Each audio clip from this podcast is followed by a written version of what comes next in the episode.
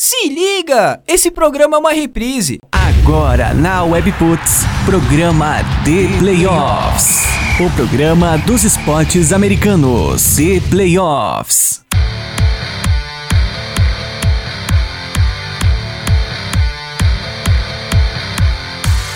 Webputs, uma rádio nada normal. Muito boa noite, o The Playoffs na WP tá no ar isso aí, o programa dos esportes americanos, a parceria da WP com o portal The Playoffs, fazendo aí uma prévia né, da semana 6 da NFL. Pois é, já chegamos na semana 6 da temporada 2019 2020 da Liga. Eu sou o Picles WP, vou por aqui no comando dos botões da nave Nada Normal e aqui comigo nos estúdios virtuais da WP, equipe de playoffs. Hoje, como sempre, né, em todos os programas de NFL, o Fernando, o Fábio e o Ricardo Pilat lá no comando dos das análises, né, dos dados, no controle aí dos dados do The Playoffs. Bom, vamos lá então. Equipe The Playoffs, estamos ao vivo. Boa noite. Boa noite, Piques. Mais um programa do The Playoffs na Webputs está no ar. Edição número 106 do The Playoffs na WP. Uma edição especial, porque, como o Fábio falava fora do ar aqui, é a primeira vez no ano e talvez na vida que os nossos quatro times venceram na rodada da NFL, Pix. E o mais Olha, palmas, festa. O mais incrível é o Broncos vencer um jogo, né, Pix? Não importa não, nem que os outros vençam não, também. Né? Não é incrível nada. Isso é muito normal acontecer. É, não, não em 2019, não pelo menos, ano. né? Não esse ano. Mas Raiders ganhando, Colts ganhando, Broncos ganhando, o Saints ganhando é normal. Agora esses outros três aí eu vou te falar.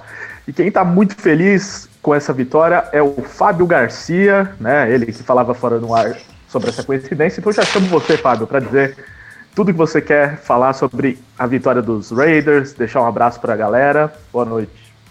Boa noite, Ricardo. Boa noite, Fernando, Pix. E boa noite a todo mundo que está nos ouvindo aqui na Rádio Web Puts. E meu destaque inicial ele, ele vai ser totalmente abraçado no clubismo hoje. E vai ser para John Gruden. Ele que mesmo. Homem, né? Que homem, que homem. O John Gruden bolou um game plan absolutamente sensacional que, que acabou com qualquer chance do Chicago Bears de vencer em Londres. É, Khalil Mack e, e toda a defesa foi totalmente dominada pelo ataque de Oakland, que saiu com quase 400 jardas, que é muita coisa contra essa defesa tão, é, tão cheia de talento. No final do dia, Derek Carr não foi sacado, não sofreu nenhum hit, e os Raiders conquistaram uma vitória muito importante para uma projeção de, de wild card, que eu ainda particularmente não acredito, mas o papel do torcedor é torcer, né? Então é isso aí. Bom, e temos também o Fernando Ferreira, né? O Fábio disse que o papel de torcedor é torcer.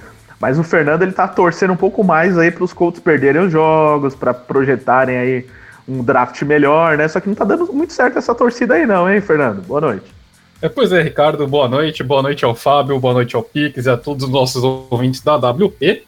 E pois é, né? os Colts uma hora resolvem perder, perder uns jogos ali, perdem para os Chargers, aí depois ganham dos Titans, e de repente agora ganhou também do Kansas City Chiefs, e, e nessa vão nessa campanha aí meio, meio aos trancos e barrancos, numa 1-9-7, que não leva muita coisa. Talvez dê para beliscar ali uma vaga no, no wild card, mas é, é péssimo pensando no futuro da equipe, que apesar do bom trabalho que o Jacob Brissett tem feito até agora, precisa, uh, com certa urgência, de um franchise quarterback genuíno. E uh, no momento, não parece essa a perspectiva para o draft. Eu quero ver, gostaria de ver uma movimentação, como já falei antes, uma movimentação mais agressiva do Chris Ballard nesse sentido, seja buscando uma escolha no draft via trocas ou até mesmo trocando por algum jogador. Mas o meu destaque não vai ser pelo cubismo, e sim, é muito pelo contrário, aliás, né? Vai ser pro, pro, pro rival. Eu tenho que destacar o, o Tom Brady, é, superando aí o Brett Favre, chegando ao ter, terceiro maior número de, de jardas aéreas lançadas na história da NFL. E muito provavelmente contra o New York Giants ele vai superar o Peyton Manning, já que são somente 17 jardas para ele subir para o segundo lugar nessa lista e ficar atrás somente do Drew Brees. Então, a gente gostando ou não do Tom Brady, mas acho que a gente tem que reconhecer uh, tudo que ele faz e, e o quão absurdo é ele manter esse nível mesmo depois dos 40. Ô Fábio, eu tenho uma pergunta para você. Manda, Ricardo. Você conhece alguém que é mais corneta do próprio time do que o Fernando? Não conheço. não conheço mesmo. O, Fernando, o, time, o time consegue quebrar uma sequência de 25 jogos dos Chiefs, acho que foram 25 dos Chiefs, seguidos, é, marcando pelo menos 20 pontos, e, e, ele chega aqui e dá o destaque pro Tom Brady. Não, pelo amor de Deus, Fernando, tinha que aproveitar, tô ganhando uma Holmes. Não, e criticou a vitória, eu nunca vi isso também Exatamente, na história da humanidade. Tá, ele tá querendo terminar como, como first pick do draft. Parece aquele, aquele meme do Mauro César, não sei se vocês já viram, né? Como sticker. Ele fala vitória vergonhosa, né? Quando ele... é bem isso, uma vitória vergonhosa. Quando ele criticava o Flamengo por qualquer jogo. É o, é o Fernando falando do Indianapolis Colts. O Miguel que adora suas análises dos Colts, viu, Fernando? Miguel é torcedor dos Colts também. E queria que você tivesse um pouco mais empolgado com os Colts, que nem ele, assim.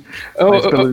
Assim, eu tenho um certo nível de empolgação porque mostra que o, trabalho do time tá excelente de fato, mas é aquela história, né? Falta uma peça para esse time dar aquele, aquele passo a mais e de fato uh, virar um contender.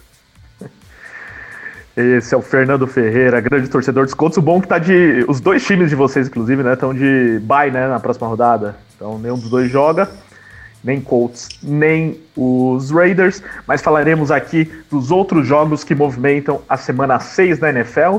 Antes, a gente deixa aqui aqueles recados, né, de sempre, pedindo para que você participe com a gente, usando a hashtag ThePlayoffs na WP, enviando mensagem para o arroba ThePlayoffsBR, ou então direto para o WhatsApp do The Playoffs, né? Mande mensagens para 11 983830080 e aí você pode pedir também para participar dos grupos do The Playoffs na, no WhatsApp. Então você pode mandar as perguntas no próprio grupo, depois você pode começar a interagir com o pessoal, e aí você vai ter novos amigos que falam de NFL o dia inteiro.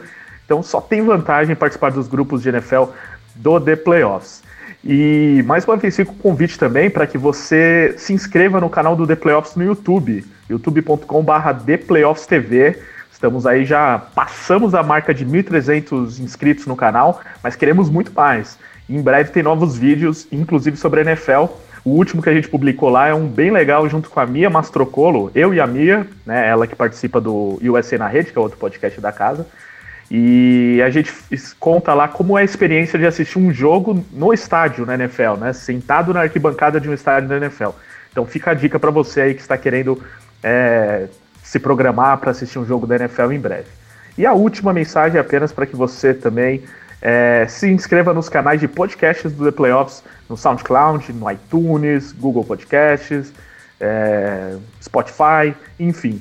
Lá você vai ter três programas por semana, incluindo a reprise do The Playoffs na WP toda quarta-feira e também dois programas de USA na rede. Todo domingo, o programa Domingo de NFL, falando da rodada da NFL de domingo, como o próprio programa, o nome do programa diz.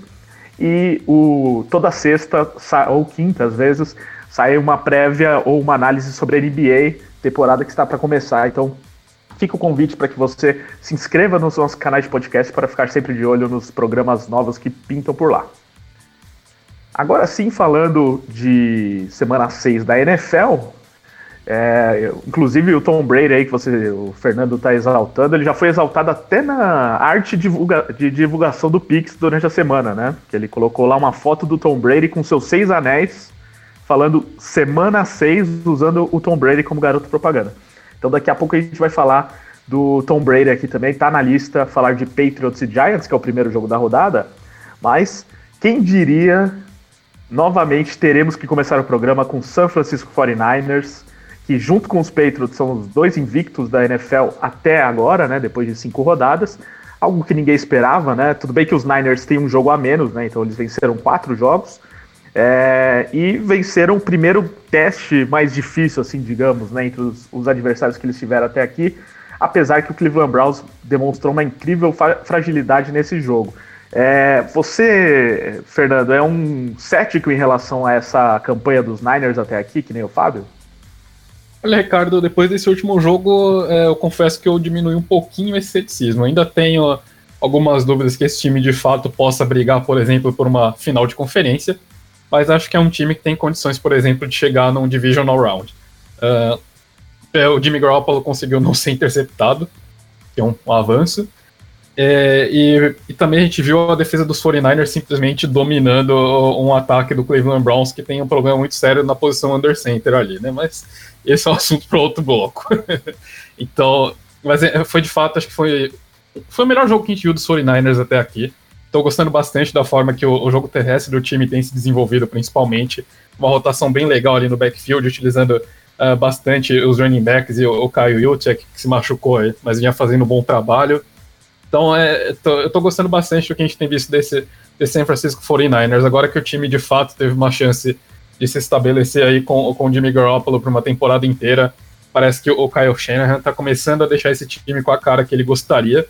E os Niners realmente tiveram um, um ótimo desempenho é, contra o Cleveland Browns. Mostraram que de fato são um time com condições de brigar por alguma coisa nos playoffs. E você, Fábio, também tá dando o braço a torcer ou não? Então, o São Francisco 49ers ainda não provou o que ele o que eu acredito que ele precisa provar para a gente considerar como um time de playoffs, principalmente porque ele joga na NFC. Na AFC ele já seria um time de playoffs, na minha opinião, mas como ele está na, na NFC, ele precisa provar um pouquinho mais, principalmente no ponto de vista ofensivo. Né? O Jimmy Garoppolo ele realmente ele tem problemas para proteger a bola essa temporada e e nessas, nessas vitórias, nessas quatro vitórias dos 49ers, a gente viu boas atuações da defesa né, que, que realmente é, parece que existe uma defesa em São Francisco, que é uma coisa que a gente não vê há muito tempo, e, e esse ano está tá se mostrando muito bem. Ontem teve uma grande atuação do, do Nick Bolsa, e, e a defesa como um todo, ela vem, ela vem se mostrando desde o início da, da temporada com, com uma cara diferente, né?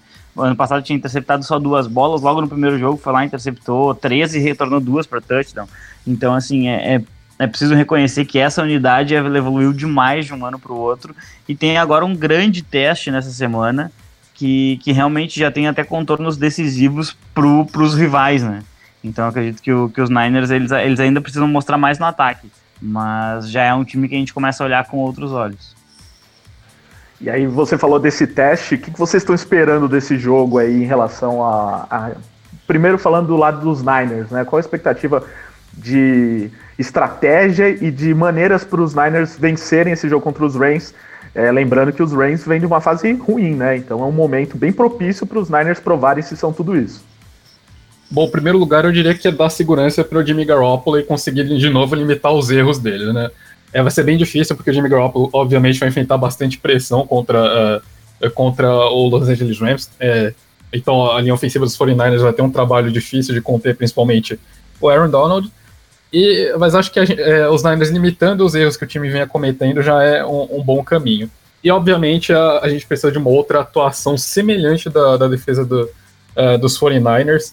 O ataque dos Rams aí vem, vem, apresentando algumas oscilações, embora tenha feito um jogo melhor ali contra o Seattle Seahawks, mas é, a, acho que a grande questão é que essa partida tem tudo para um, se transformar em um shootout. Então, talvez ali de repente a defesa conseguindo forçar um turnover ali para mudar o momento da partida e do outro lado o ataque conseguindo principalmente limitar os erros e dar, dar, dar uma certa segurança, um certo conforto ali pro, pro Jimmy Garoppolo conseguir trabalhar a bola. Acho que a receita é justamente essa, para ganhar o jogo os 49ers vão precisar correr bem com a bola, controlar o relógio e a defesa vai precisar limitar ao máximo um ataque que apesar de não, ter, de não ser tão explosivo e tão magnífico quanto o ano passado, do ano passado, ainda é um ataque com, com muita, muito talento, muita qualidade. Cooper Cup está jogando num nível acima, acho que, do, dos companheiros, e, e, acho que é, é o grande nome para a defesa dos 49ers ficarem de olho, principalmente jogo aéreo.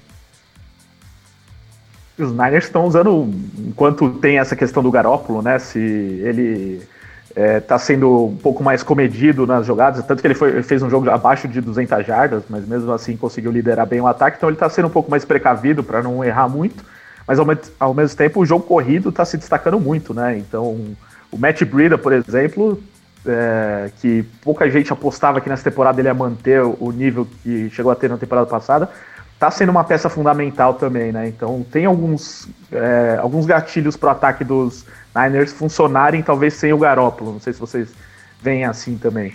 E eu acho que isso aí passa justamente, Ricardo, pelo, por um pouco de convicção também. É, eu, eu, eu praticamente não gosto muito da, da ideia de você ficar usando dois running backs que eles faziam com o Monster e o, e o Brida.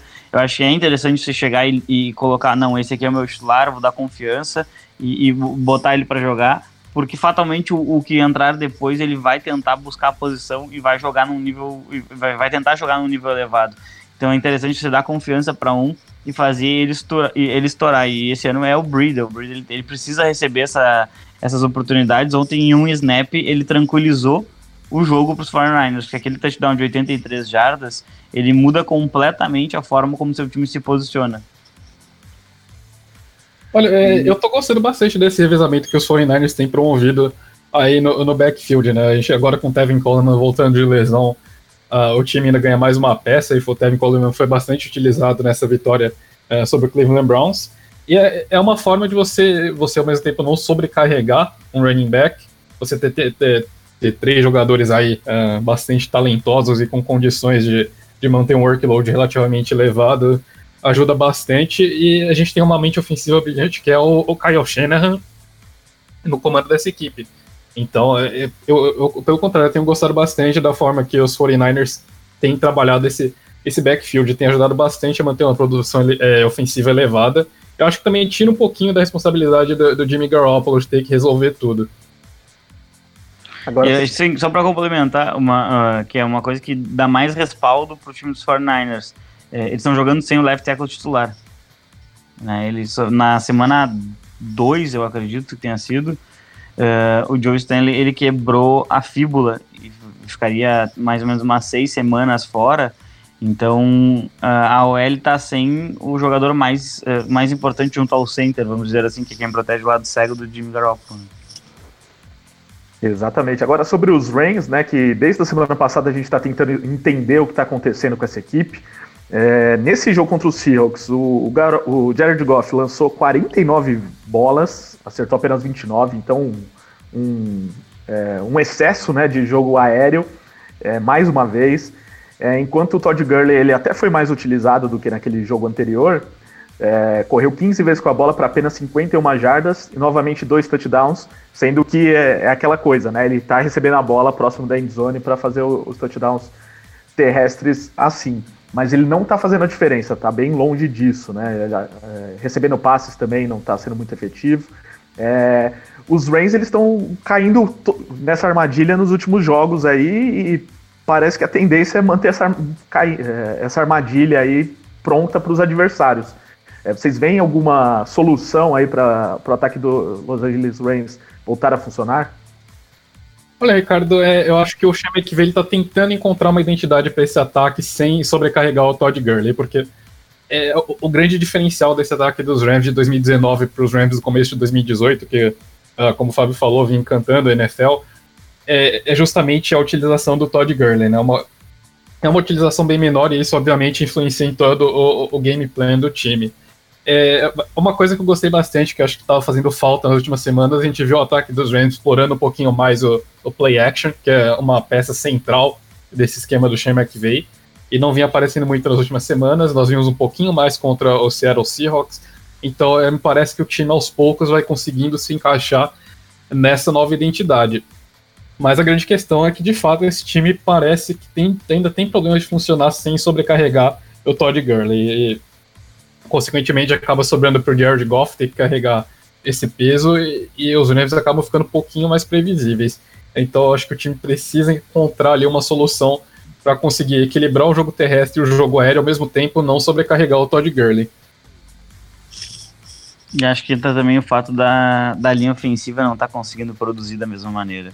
Eu acho que em, é, nem, nem no, no, do ponto de vista é, do, dos bloqueios para as corridas é, e, no, e na proteção ao Jared Goff. Né?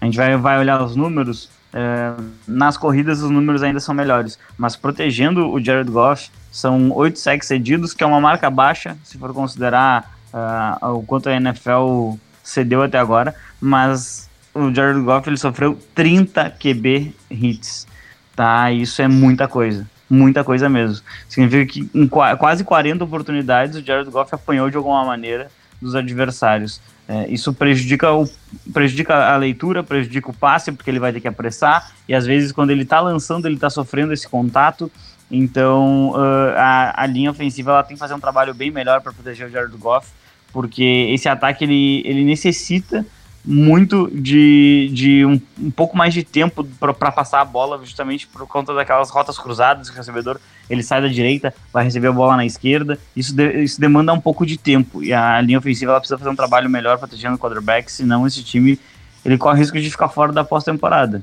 A gente está falando do time que foi campeão da NFC e se perder para o São Francisco 49ers no final de semana, que é uma possibilidade real, eu acho que todos concordamos que é uma possibilidade real disso acontecer, uh, vai ver os 49ers ficando 5-0 e vai ficar 3-3 com duas derrotas dentro da divisão. E aí os Rams começam a se colocar numa posição de, difícil de chegar na pós-temporada. Sendo que os Seahawks vão jogar também, podem ficar 5-1, né? Então ficaria 5-1, 5-0 e 3-3, né? Com vitórias, ambos com vitória no confronto direto, né? Isso. Então já começaria a ficar um pouco assustador o cenário para os Rams. É... Bom, a gente vai falar do Seahawks já já, mas antes, é... Fábio, quem vence então essa partida para você?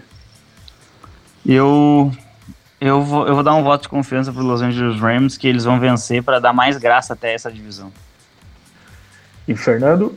Eu vou usar, vou usar, exatamente a mesma impressão que o Fábio falou, usou. É, é um voto de confiança pro, pro Los Angeles Rams. Eu não fiquei tão decepcionado com o que eu vi contra o Seattle Seahawks. Eu acho que o time mostrou é, um desempenho bem melhor do que contra o Tampa Bay Buccaneers. Então uh, acho que os Rams têm condições de se recuperar.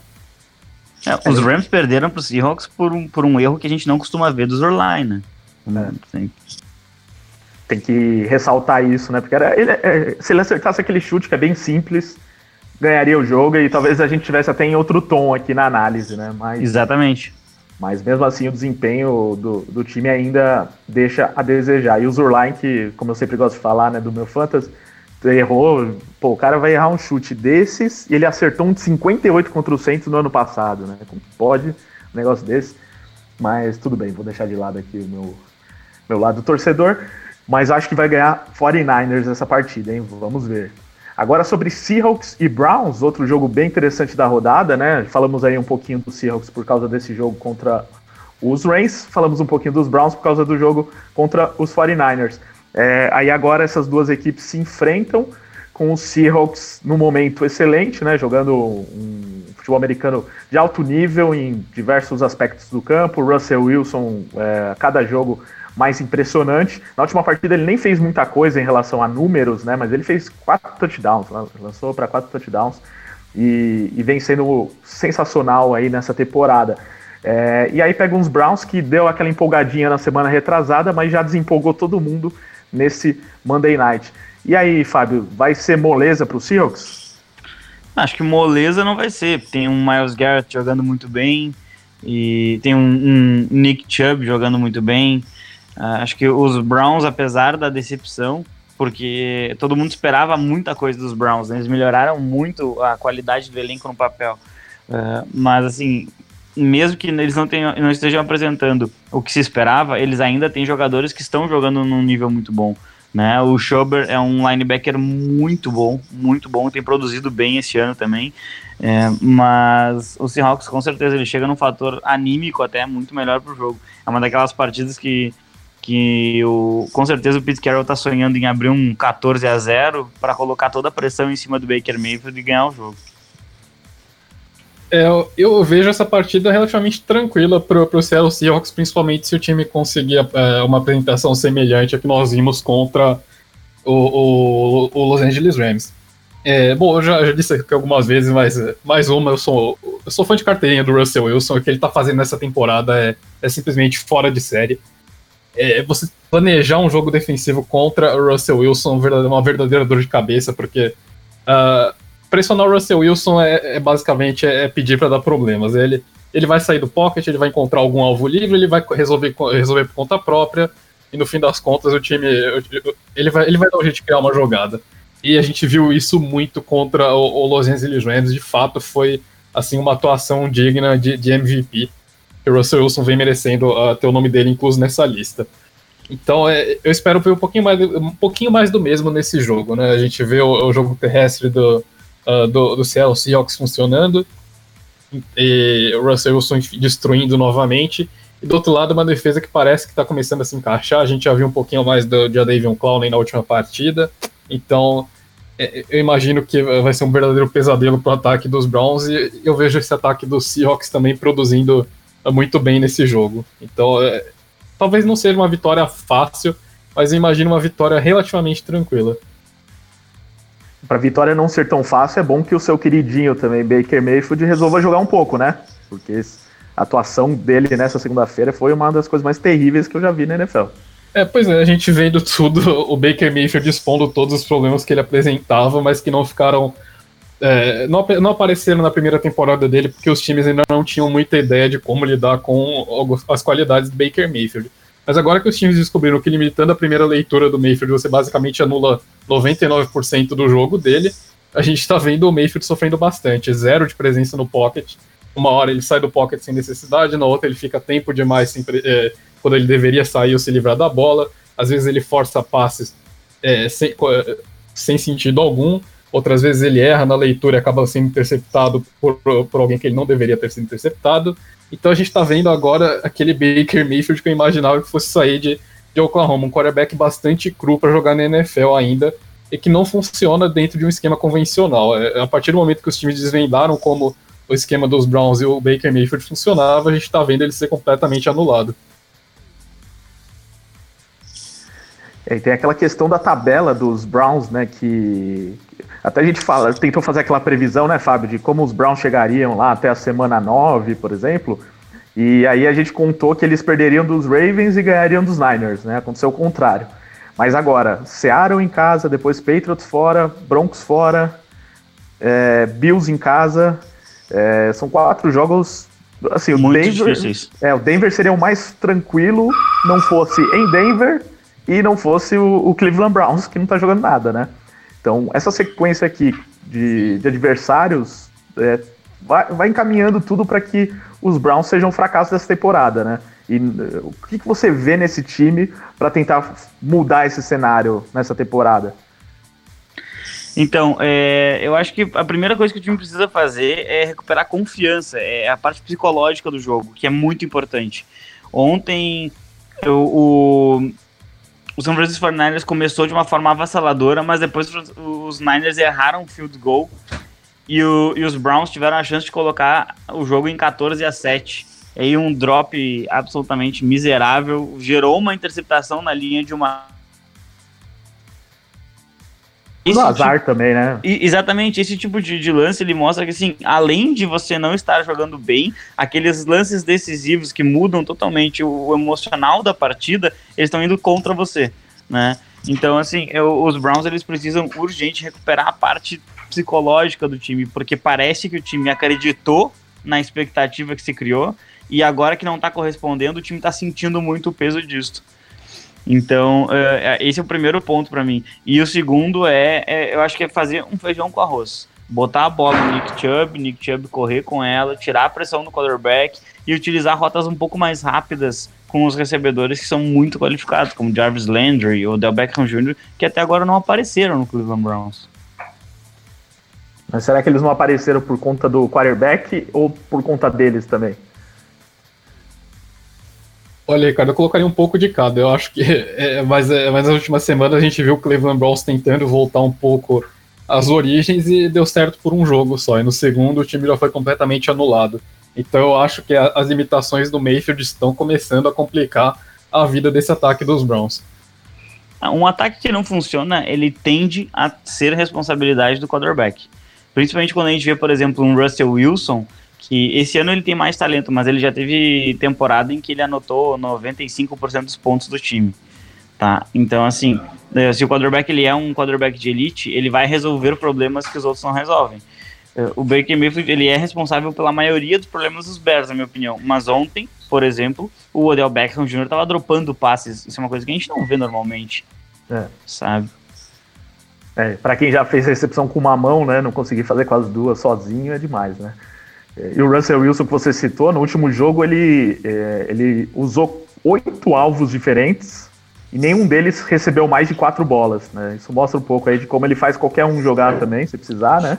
Ah, o Russell Wilson é, é, um, é um prazer ver o Russell Wilson jogar. Não interessa pro time que você torça, mesmo assim que o, que o Seattle seja seu rival, é um prazer ver o Russell Wilson jogando.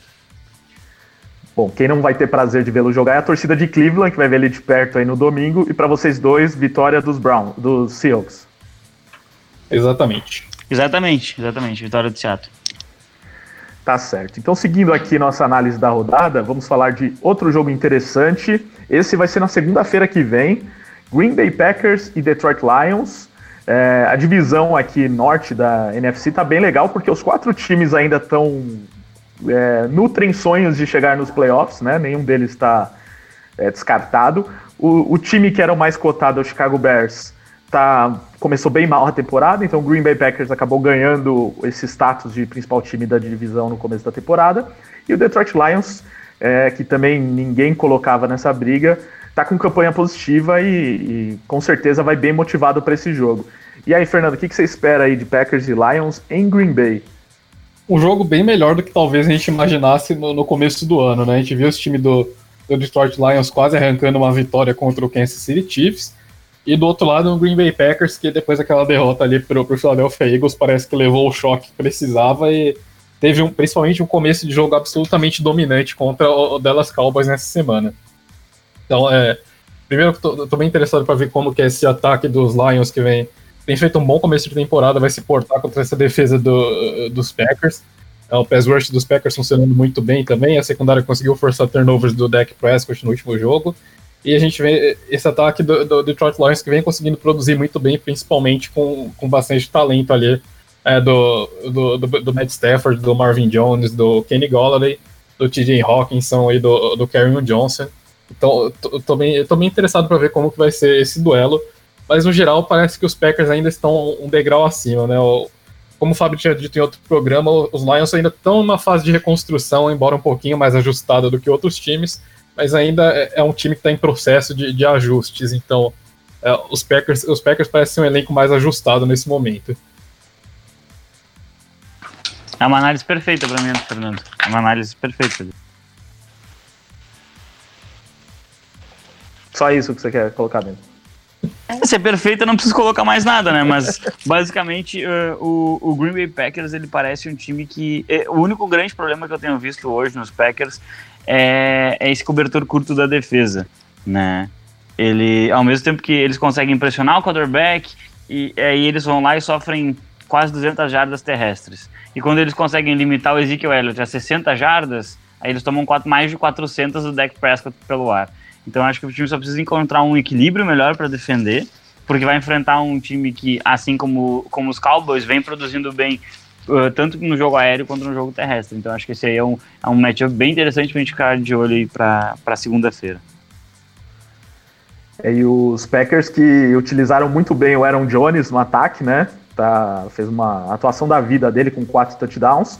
Então o ataque dos Packers, que até a gente questionava aqui no começo da temporada, se o, o Aaron Rodgers estava conseguindo se sentir confortável nesse novo esquema do Matt LaFleur, ele vai encontrando também soluções. Então, nesse jogo, o Aaron Rodgers nem precisou ser tão, ser tão brilhante e o Aaron Jones fez quase todo o serviço, né? Então, aos poucos, esse ataque vai se tornando mais perigoso, né? Tendo ainda um quarterback que pode decidir sozinho em alguns jogos, enquanto a defesa a gente vem acompanhando uma consistência dela desde o começo da temporada. É, então, os Packers têm bastante motivos para empolgar, né, Fernando? Com certeza, Ricardo. É, esse jogo terrestre que eu acho que tá, tá ausente lá em Green Bay desde a época que o Mary Lacey ainda estava dentro do peso, então realmente. Ou seja, faz... nunca, né? É, eu, não, de fato, e a gente viu o Aaron Jones aparecendo bastante. Isso, isso cria espaço, abre espaço para o Aaron Rodgers buscar, buscar um pouco mais o jogo aéreo, acrescenta esse elemento do, do play action nas jogadas de ataque. Então é, é um ataque que aos poucos vai conseguindo assumir uma identidade e a tendência é que o, o Rodgers sinta-se cada vez mais, mais solto e mais à vontade dentro desse esquema. Então, é, ainda é começo de trabalho, mas parece que o, os Packers já começam a se encontrar e a decidir mais ou menos como que vai ser a cara dessa, de, desse ataque daqui para frente. Eu acho que um ponto bem legal de, de, ressaltar é que os Packers parecem estar recuperando, ainda não é a melhor forma, mas uma boa forma do Jimmy Graham. Ele vem aparecendo melhor nesse ano, vem aparecendo principalmente na, na no, no, jogo contra o contra o Philadelphia Eagles. Ele teve alguns lances bons, ainda, ainda alternando um pouco, mas ele tem que aparecer principalmente uh, durante esse período que o Devante Adams está se recuperando de lesão. Né? Ele já deve jogar na segunda-feira, mas se não jogar, o, o Graham ele tem que aparecer para ser a, a grande referência no jogo aéreo. E do lado dos Lions, né, que a gente está falando que tem, que tem motivos até para sonhar, é, o que eles precisam fazer para tentar neutralizar todos esses pontos positivos aí dos Packers e vencer o jogo? Olha, essa, essa é uma pergunta um pouquinho mais difícil, porque acho que o, a grande questão é que os Lions, no geral, eu ainda vejo os Packers como um elenco mais talentoso no geral. Então, quando se coloca em matchups individuais e coisas do tipo, os Packers ainda parece que conseguem é, se sobressair. Acho que a grande questão seria talvez um grande jogo do Matt Stafford, conseguindo, conseguindo queimar e buscar espaços ali na secundária dos Packers. E uma boa atuação do Karen Johnson também para aliviar um pouco de espaço, e a defesa tentando limitar ao máximo é, as, as ações dos Packers, porque os Packers com certeza vão pontuar, então cabe a defesa dos Lions conseguir limitar os estragos, mas principalmente depender de um jogo excepcional do lado ofensivo. Eu acho que os Lions nesse jogo eles precisam mostrar que eles conseguem uh, fechar jogos. Tá? E acho que esse é o grande desafio para esse grupo durante essa temporada. Se eles conseguirem demonstrar isso ao longo do ano, eles vão sim disputar uma vaga de wild card lá no final, lá, lá no final de dezembro, tá? O, o time de, de, Detroit fez uma atuação muito boa contra os Chiefs, limitou o Patrick Mahomes a zero touchdowns. Então, assim, é um time que mostra que sabe bolar um game plan defensivo muito interessante. Acho que eles vão vir com um jogo é, muito voltado para limitar as ações do Aaron Jones e, e, tentar pressionar, ao mesmo tempo tentar pressionar bastante o Aaron Rodgers para não dar tempo para ele, ele lançar e ganhar o jogo. É, acho que é um, um matchup muito interessante. A gente vê como é que a defesa dos Lions, depois de uma grande atuação contra os Chiefs e uma semana de descanso, vai enfrentar o Green Bay Packers. E, e só para complementar sobre os Lions, sobre essa possível briga por playoffs e tudo mais, é, e principalmente dentro da divisão, é, é realmente algo palpável pensar nisso? É, considerando o que os Bears e os Vikings estão jogando, mas comparando também com o potencial desses outros dois elencos? Eu acho que sim. É, é, difícil pensar nos Lions como um time de playoffs pensando em toda a conferência e teria que de repente tirar Seahawks ou 49ers ou Rams, Eagles ou Cowboys. Então é, eu acho que aí já fica uma conversa um pouco mais difícil. Mas hoje, pelo que a gente está vendo, os Lions eles podem sim superar uh, Chicago Bears e Minnesota Vikings, né? Os Vikings tiveram uma crise interna em que o recebedor número um foi falado do quarterback na, na imprensa. Aí ganharam um jogo do, do, dos Giants, que é uma vitória quase que automática. E tem que ver como é que vão reagir contra, contra um jogo mais difícil vier. Né? E os Bears, eles não conseguem produzir ofensivamente. Não foi só, em, só contra os Raiders que eles não foram bem no ataque, eles não vêm ao longo do ano inteiro. Né? Eles conseguiram perder um jogo em que a defesa tomou só 10 pontos. Então é preciso, é preciso uh, ver o, que, que, o que, que é possível corrigir nesse ataque, porque ele simplesmente ainda não estreou nesse ano. É, a gente tentou, né, exaltar o Chase Daniel como talvez, né, o salvador da pátria, mas não, não adiantou muito, né, nesse último jogo, pelo menos, não adiantou. Para fechar, então, Packers e Lions. Fernando, quem vence o jogo? Ah, eu aposto nos Packers. E Fábio? Eu vou, vou de Green Bay também ninguém vai na zebra, né? Eu, eu sou o cara que vou aqui nas zebras, aposto sempre nas zebras. Por isso que o Fábio acha que eu acabo acertando uns jogos meio inesperados, porque eu sempre coloco a zebra, Fábio. E aí, se tiver uma, vão lembrar só dessa uma.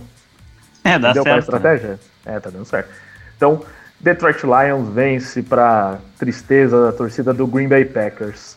Agora, seguindo aqui, já que a gente falou do jogo entre. Eh, na verdade, já que a gente falou da divisão, né? Divisão Norte da NFC, eu já vou emendar aqui com Vikings e Eagles.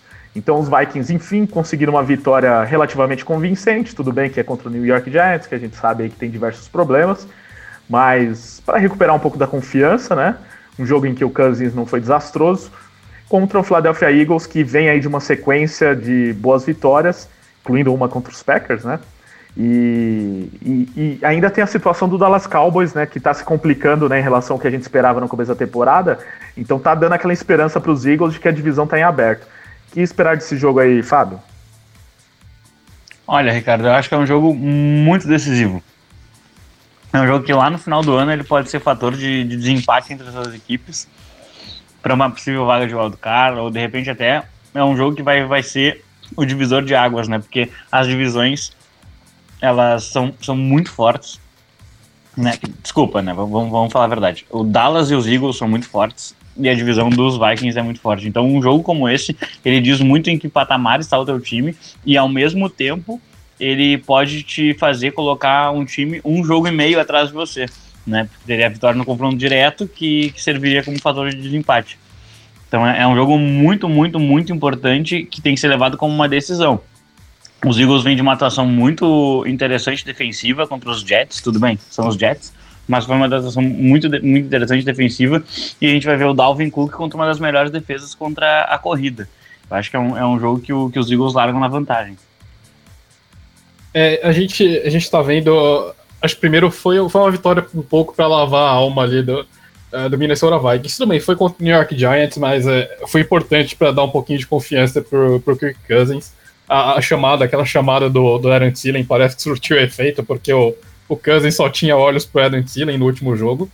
Hum. Então é, a gente viu, enfim, esse ataque, esse, esse jogo aéreo do, do Minnesota Vikings estreando na temporada.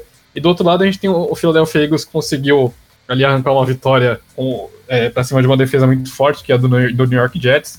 Como o Fábio falou, a defesa dos Eagles também teve uma grande atuação, mas é, de certa forma até esperado contra esse ataque dos Jets, que é bastante desfalcado. É, então vai ser bem interessante esse confronto, né? A gente vê, de fato, se esse, se esse ataque dos Vikings consegue carregar a produção que apresentou contra o New York Giants diante de uma defesa muito melhor. E do outro lado a gente tem um, Philadelphia Eagles que vem, vem, vem se virando bem, né? A gente tem, tem visto o jogo terrestre aparecendo bem mais, o Carson Wentz começando a se encontrar ali com os alvos dele, a gente viu o Zach Ertz aparecendo bastante contra o New York Jets, o que ainda faltava nessa temporada. É, acho que, no geral, eu vejo esse time dos Eagles como um pouquinho mais equilibrado do, do que o time dos Vikings, né? Que de repente, se a coisa apertar, parece que ainda não dá para confiar tanto assim no, no Kirk Cousins, apesar do desempenho melhor contra os Giants. Mas vamos ver. Nessa atuação dos Vikings, né, foi praticamente uma atuação perfeita, né? Mais uma vez, levando em conta o adversário e tal. Mas os Giants vinham de vitórias, então também não é o Miami Dolphins. E assim, Kirk Cousins fez tudo o que se esperava dele, pelo menos do que eu esperava minimamente dele no, na NFL, né? Então, um jogo sem interceptações, com um número razoável de jardas, de touchdown, sem muitos erros. É, então é o que, no mínimo, né, se espera de um cara que ganha o que ele ganha. Achando os alvos, como disse o Fernando, então abusando do Adam Thielen, que não estava jogando nada na temporada até então. E o jogo corrido ainda funcionando, sem contar a própria defesa, que fez. É, limitou o adversário a 10 pontos, conseguiu safety, conseguiu né, atrapalhar muito a vida dos Giants. Dá para esperar os Vikings jogando assim mais vezes na temporada? Porque é, a gente sabe que o elenco é bom o bastante para isso acontecer mais vezes. E dá para esperar que uma atuação parecida aconteça contra um time mais forte como é os Eagles? Eu não espero. Ah, eu não consigo. Eu não consigo. Eu, é, eu não, eu não sei, eu não, eu não, consigo ver o Vikings como um time tão dominante assim. Eu acho que ele consegue, ele consegue é, ganhar jogos que são obrigatórios para um time de playoffs e, mas na hora de, de enfrentar uh, os times que são realmente mais fortes, uh, falta alguma coisa. E aí esse, esse, esse, esse alguma coisa é, um, é talvez um game ofensivo um pouco mais adequado, que não fique colocando toda a responsabilidade no Dalvin Cook e que não tenha alternativas. Uh, e falta um pouquinho de qualidade no quarterback. Isso, isso é uma realidade. Ele teve um jogo bom contra os Giants, perfeito. Mas você não paga 84 milhões para um jogo bom contra os Giants. Né? Então é justamente isso. Uh, vai enfrentar agora uma secundária tem problemas há muito tempo. E então, em tese, o seu game plan ele deveria ser mais voltado para o jogo aéreo, porque é uma defesa que cede muito pouco por terra. Né? Mas pela, pela questão do Vikings ter essa vertente de usar muito o Dalvin Cook, eu acho que eles vão tentar correr de novo com a bola, a defesa dos Eagles vai obter uma vantagem sobre isso, e aí vai dar tempo do Carson Wentz de repente abrir uma vantagem. Aí o Kirk Cousins vai ter que correr atrás do resultado e isso, bom, isso é a receita do fracasso. Esse é, foi, assim também, contra o Chicago Bears, eu diria. A gente viu a defesa dos Bears anulando o Delvin Cook, aí o, a bola acabou indo porque Cousins não, não, não, foi, não deu muito certo, né? Mas de fato, Ricardo, acho que esse time é, não é nem questão de se consegue, não. Esse time precisa uh, apresentar alguma coisa contra um adversário mais difícil, né? Foi, foi justamente o que acabou custando uma vaga nos playoffs no ano passado. E se esse time não, não apresentar que de fato consegue dar esse, esse passo além, vai, ser no máximo um time de meio de tabela que corre bem por fora por um wild card ali. É, e os Eagles também devendo um pouco, assim, no geral na temporada, mas vem de uma boa sequência. E também tem essa situação do, do elenco ser bom, ser, né, todo mundo considera um time equilibrado no ataque e na defesa. Carson Wentz, como o Fernando disse, teve aí uma, é, uma atuação segura no último jogo, achando mais o, o e tal, só que uma atuação com números ainda baixos, né? Não é aquela coisa assim, nossa, Carson Wentz, né? Que é o Carson Wentz que a gente esperava do começo da carreira não está exatamente sendo o mesmo nessa temporada. É, perspectiva para os Eagles, para vocês, tanto para esse jogo quanto para a temporada, principalmente pensando dentro da divisão, né? Bom, acho que um ponto central, Ricardo, seria a volta do Deshaun Jackson, né? Porque ele, ele, ele teve uma grande estreia ali, né? uma grande retorno no Philadelphia Eagles. Na primeira semana se lesionou e ainda está tá aí para voltar. Né? O, o Alshon Jeffrey já retornou, então o, o Carson Wentz começa a recuperar ali os alvos dele. Acho que no momento que o Deshaun Jackson voltar, a gente vai ter o, vai ter um Carson Wentz com mais opções para lançar a bola, e aí, consequentemente, ele vai começar a aparecer mais, né? Esse ataque dos Eagles ficou um pouquinho limitado por essas lesões, mas acho que conforme o time começar a se reconstruir de novo, a gente vai, vai ver o que, o, que, o que aquele time mostrou na primeira semana. E com o jogo terrestre, enfim, encaixando, eu, eu, tenho, eu acho que esse ataque dos Eagles vai engrenar mais pro fim da temporada e a gente pode começar a ver ali aquele ataque do, dos Eagles de 2017. Eu acho que além de tudo isso, o Carson Wentz ele tem enfrentado um problema que, que, tem sido recorrente né, no, no Philadelphia Eagles esse ano, que são os drops. É, o Nelson Aguilar voltou a dropar passes que ele não vinha dropando mais. E isso acaba comprometendo não só os números do mas várias campanhas ofensivas, porque te coloca em situações de terceira descida mais longas, às vezes não consegue converter um first down, e, e isso prejudica demais o time. Então eu eu acredito que os Eagles eles têm, que, eles, eles têm o teto para corrigir e, e apresentar um, um, um, resultado melhor dentro de campo. E, e, na questão de perspectiva, Ricardo, que perguntou, eu, eu vejo os Eagles como um time mais completo para ganhar a divisão. Eu sei que tem todo um buzz em cima do Dallas Cowboys, porque são os Cowboys, enfim. É, mas eu, eu acho que a defesa dos Cowboys está jogando menos do que o ano passado e o Philadelphia Eagles como um todo ele é mais completo mas lá no final do ano, aquela derrota para o Atlanta Falcons pode realmente ter, ter um, um peso gigantesco para esses Eagles. É, tinha esse buzz aí nos Cowboys, acho que talvez até essa última rodada, né? Agora já vira o contrário, né? Começam a falar, por exemplo, de demissão do Jason Garrett. Lá em Dallas é assim que funciona. É, quem vence esse jogo, Fábio? Philadelphia Eagles. E Fernando? É, também não vou arriscar, não. Eu vou de Philadelphia Eagles. Beleza. Agora seguindo aqui com Chiefs e Texans, outro jogo bem legal da rodada, com dois quarterbacks que é, foram escolhas de começo do draft de 2017, que já são hoje realidades na NFL. É, Mahomes de um lado, Watson de outro. O Mahomes que vem aí de dois jogos um pouco menos brilhantes do que a gente esperava. Tinha aquela, aquele debate nosso de toda semana, né, de como parar o Mahomes. É, estão conseguindo de alguma maneira, né, Fernando? Você que viu o, o, jogo aí, provavelmente torcendo muito pelo seu Kansas City Chiefs. O que, que aconteceu com o Indianapolis Colts para conseguir segurar o Mahomes e o que os Texans podem repetir? Porque os Texans vêm, é o contrário, né? Vem de um jogo de quase 100 pontos. É, pois a gente viu, viu os Colts segurando o Patrick Mahomes, que parecia bastante improvável, né? Mas essa defesa dos Colts é uma defesa que não, não recebe devido crédito. Ela foi muito bem montada tem uma secundária que, é, que mesmo sem uma Lake Hooker ainda tem bons nomes. Então é, é, é, um time é um time que é bem estruturadinho. Né? Tem o Justin Houston entrou muito bem, entrou acho com, com vontade de ganhar aquela partida também. E a gente viu os Colts principalmente limitando muitas ações do, do, do Kansas City Chiefs em, em situações de pontuação. Então, em, em chegadas da red zone, o Kansas City Chiefs não conseguia converter as chegadas da red zone. Então, de uma forma geral, eu acho que esse, esse é o jeito, é simplesmente tentar limitar os estragos e quando chegar numa situação de pontuação de fato, tentar, tentar, tentar ser um pouquinho mais agressivo ali limitar as atuações dos Chiefs. Ceder onde dá, E é aquele, aquele band, é, band bundle break, né? Não, você cede, mas não pode deixar quebrar. É segurar os Chiefs na hora de pontuação e, pelo visto, foi o único jeito de dar uma parada no Mahomes. É, e calhou que contra os Colts ele não conseguiu criar aquelas jogadas impossíveis, né? É, é meio difícil você dizer como parar o Kansas City Chiefs, né? Eles vêm realmente duas atuações um pouco abaixo do que eles nos acostumaram a ver, mas mesmo assim é, são atuações em que eles lutaram pela vitória até o último lance. Né? Não existe nenhum domínio do adversário a ponto de que eles ficam é, eliminados do jogo, né? E então assim é difícil imaginar que um, o Patrick Mahomes é, vai ser é, tão, tão limitado ao, ao longo desse, de três semanas seguidas, né? Contando as últimas duas. O grande problema que eu tenho com o Kansas City Chiefs neste momento é que o time abandona, mesmo quando tá vencendo, abandona o jogo terrestre. Ah, mas ele tem Patrick Mahomes. Tudo bem, mas você abandonar o, o, o jogo terrestre faz em cinco jogos da temporada, por duas vezes o seu quarterback tá jogando mancando. É, os Chiefs estão arriscando demais a saúde do Mahomes por simplesmente abrir mão do jogo terrestre. Não é nem por incapacidade, eles não querem porque é muito mais fácil você deixar o Mahomes lançar 400 jardas todos os jogos. E isso é um ponto urgente para se rever.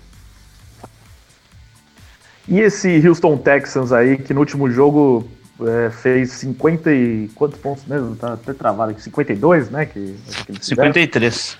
53, a 32, né? Foi 53, 32. E que vinha de alguns jogos aí que tava sendo, sei lá, 13 a 12, 14 a 11, a 10, e aí de repente faz um, um placar desses aqui. Que Houston Texans é esse? Um que sofre muitos pontos e faz muitos pontos, o que faz jogos assim de poucos pontos. É, o que esperar desse Houston Texans no jogo contra os Chiefs e na temporada? Foi assustador. A atuação, a atuação ofensiva dos Texans nesse jogo realmente foi assustadora.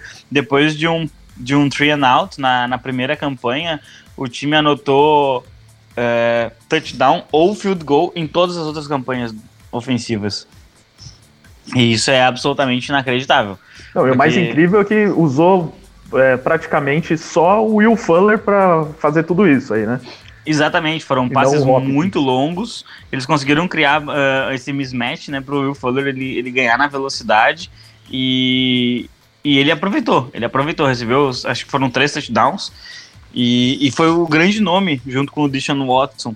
Né? A gente vê também que começou a se estruturar uma linha ofensiva em Houston. Ainda está longe de estar pronta, mas começou a se estruturar. E isso dá mais tempo ao Watson, que é um grande quarterback e o resultado é isso, né? O resultado é o time começar a ter uh, campanhas ofensivas mais sólidas hum, e, e conseguir pontuar.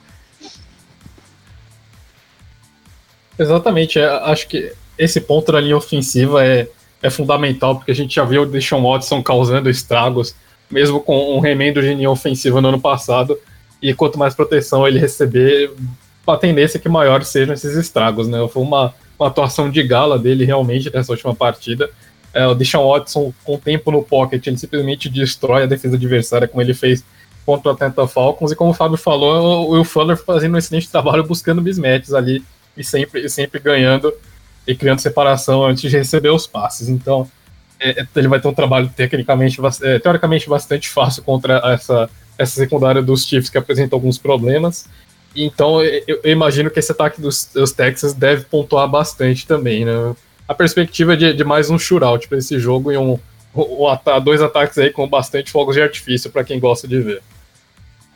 É o, o Deshaun Watson que não foi sacado nenhuma vez nessa partida, né? É, é raríssimo a gente ver o, o, Houston Texans nos últimos anos dando essa paz pro Watson, né? Não é à toa que ele teve um rating perfeito nesse jogo aí contra os Falcons. E é realmente uma tendência grande para que esse jogo aí vire um shootout entre Texans e Chiefs, com dois quarterbacks muito divertidos de se assistir. Quem vence esse jogo, Fernando? Ah, eu acho que os Chiefs se recuperam e conseguem vencer esse. E Fábio? Houston Texans. Tô com você, Fábio. Finalmente você discordou do Fernando, hein? Eu fico esperando o programa inteiro por uma É, mas eu, eu, preciso errar às vezes, né? Aí eu vou lá e discordo do Fernando. Não, mas você viu que eu votei nos Texans também, então tem chance de acertar sim. então é a zebra. Vai ganhar. E eu tô prevendo um jogo tipo esse contra os Falcons aqui, uns 50 e poucos a 40 e poucos, viu? É, eu, eu brinquei hoje que esse aí vai ser o 54 a 51 versão 2019, né? A gente teve com os Rams e Chiefs ano passado, esse jogo deve ser a versão 2019. É muito curioso aí para ver essa partida. E para fechar aqui nosso giro no primeiro bloco, o Thursday Night Football, né, o jogo que abre a rodada entre Giants e Patriots. É, algumas semanas né, estaria com um hype maior esse jogo, né? Porque o Daniel Jones começou com tudo, mas nas últimas rodadas já caiu um pouco, né? O, os Giants seguem provavelmente sem o Saquon Barkley, é, seguem com um time bem inoperante no ataque e vão enfrentar o time que ainda está invicto e que é o atual campeão, tem diversas armas, tem Tom Brady. É, tem alguma chance aí para os Giants nessa partida, Fábio? Ou já, já podemos contar como, como mais uma vitória dos Patriots? Eu não consigo ver chance. England, é, eu, eu, não consigo ver uma chance para os Giants contra os Patriots, principalmente sendo em New England esse jogo. A secundária dos Giants é, é, é bem limitada, o time foi é, dizimado no, no, no, ataque por lesões. É, metade dos jogadores, é, eu confesso que eu nunca tinha ouvido falar, né, dos jogadores que estão cotados para jogar esse jogo. E isso mostra que o time ele realmente ele, ele, virou um remendo, assim, não tem o que esperar que os Giants consigam produzir. Eles podem chegar em New England, anotar de repente um touchdown, dois, mas aí você olha para essa defesa de New England e ela tá jogando simplesmente uma barbaridade. É, é uma defesa muito, muito, muito forte. Tá jogando num alto nível desde o início da temporada. E aí você vê que líder em sacks, New England. É, quem é o líder em interceptação? É um jogador do New England. E o segundo também é do New England. Você vê que estão num nível muito superior. Muito superior mesmo. Então eu acho que vai ser um dia muito difícil pro Daniel Jones. E, e, e talvez a gente veja, inclusive, o Eli Manning terminando esse jogo, que seria, no mínimo, curioso. É, só se for para reviver os seus tempos de Super Bowl contra os Patriots, talvez, né? Eu ia fazer esse comentário, Ricardo. A chance do, dos Giants vencerem seria colocar o Eli Manning e ele conseguir aquela mágica dele contra os Patriots. Caso Só pra assustar, né? Assustar o Bill Belichick, assim, né? É, exatamente, dar uns flashbacks ali de Super Bowl e tudo. Mas dentro de, de condições normais, simplesmente não tem como o New York Giants vencer essa partida. É, como o Fábio falou, essa defesa dos Patriots não, não tem nem palavras para descrever. Simplesmente assustador o que esse time vem produzindo defensivamente é, forçando turnovers, não deixa os quarterbacks adversários em paz, então toda hora tem fumble, tem interceptação. É, e contra o Washington Redskins foi simplesmente um, domínio total ali, tirando na, logo no começo que eu, os Patriots acabaram cedendo um touchdown longo. O resto do tempo, o ataque dos Redskins simplesmente não fez absolutamente nada. E do outro lado, o Tom Brady em grande fase novamente. Me parece que sem nenhum problema de saúde dessa vez na temporada, então vem produzindo dentro do que a gente espera dele o, o, jogo, o jogo terrestre rodando com muita gente no backfield, como é tradicional do, do Bill Belichick. Na última semana, o Sonny Michel teve a melhor atuação dele da temporada. E o Brady, como sempre, buscando muitos alvos no ataque. Então, é, realmente é muito difícil imaginar que esse time dos Giants consiga aprontar alguma coisa para cima do New England Patriots sem uma ajuda do sobrenatural. É, e os Patriots que, além de tudo, tem aquela questão da tabela ser favorável, né? Então, é, estão invictos, vão pegar os Giants aí como favoritos. Aí, é... meu computador hoje está demais, está travando toda hora que eu preciso, mas eu preciso da sequência do, dos Patriots. Alguém tem aí, enquanto eu tento abrir no Depois eles jogam na semana seguinte no Monday Night Football contra o New York Jets. Então, né, esse que é o negócio, né, até quando os Patriots vão invictos? Porque agora abriu aqui, ó, Giants, Jets, Browns, Ravens. Aí vem a bye é. week. É... A bye week é... é depois, depois, depois, depois do dos, dos, Ravens tem a bye week, aí eles pegam Eagles. E aí, eu acho que até a bye week eu apostaria que os Patriots vencem todos os jogos. Onde que é o jogo contra o Baltimore? Fora de casa. Ó, esse é um jogo perigoso. É, é, perigoso é, mas os Ravens perderam dos Browns, por exemplo, né? É verdade. Eu não levo a menor fé nesse time dos Ravens. Eu acho que o, o, os times também já descobriram como segurar o Lamar Jackson. E a, a defesa dos Ravens não vem tendo uma grande temporada. Então acho que essa também é uma. Imagino que seja uma vitória relativamente tranquila dos Patriots.